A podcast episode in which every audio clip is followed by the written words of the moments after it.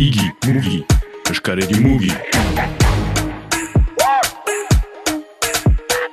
Matan argitaretxea argi gara ipatzen asteuntan, igimugin, jiri musika gurekin, marazkiak, olerkiak edo historioak aurrentzat eginak, tokien ukitu nahiko moderno batekin.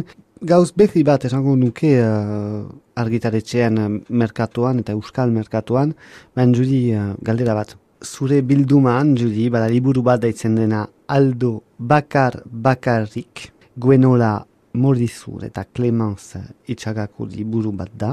Eta galdera bat, oso simple, benen, zer da historioa? Aldo da uh, Citroena tiki bat, tikia da, eta gaur da uh, bere amatioren uh, urte betetzea. Orduan nahi du sorpresa bat egin uh, beraren zat, eta um, zerbait uh, sukaldatu bere amaren zat. Uh, eta um, egiten du uh, biskots bat, baina um, tikia da eta ez da ez da hain abila, orduan da katastrofe tiki bat eta bere ama azkenean badu sorpresa handi bat, ez biskotsa baina da beste zerbait. Badagoelako uh, sorpresa bat, galdera personal bat, zuk baduzu famili txiki bat, ere?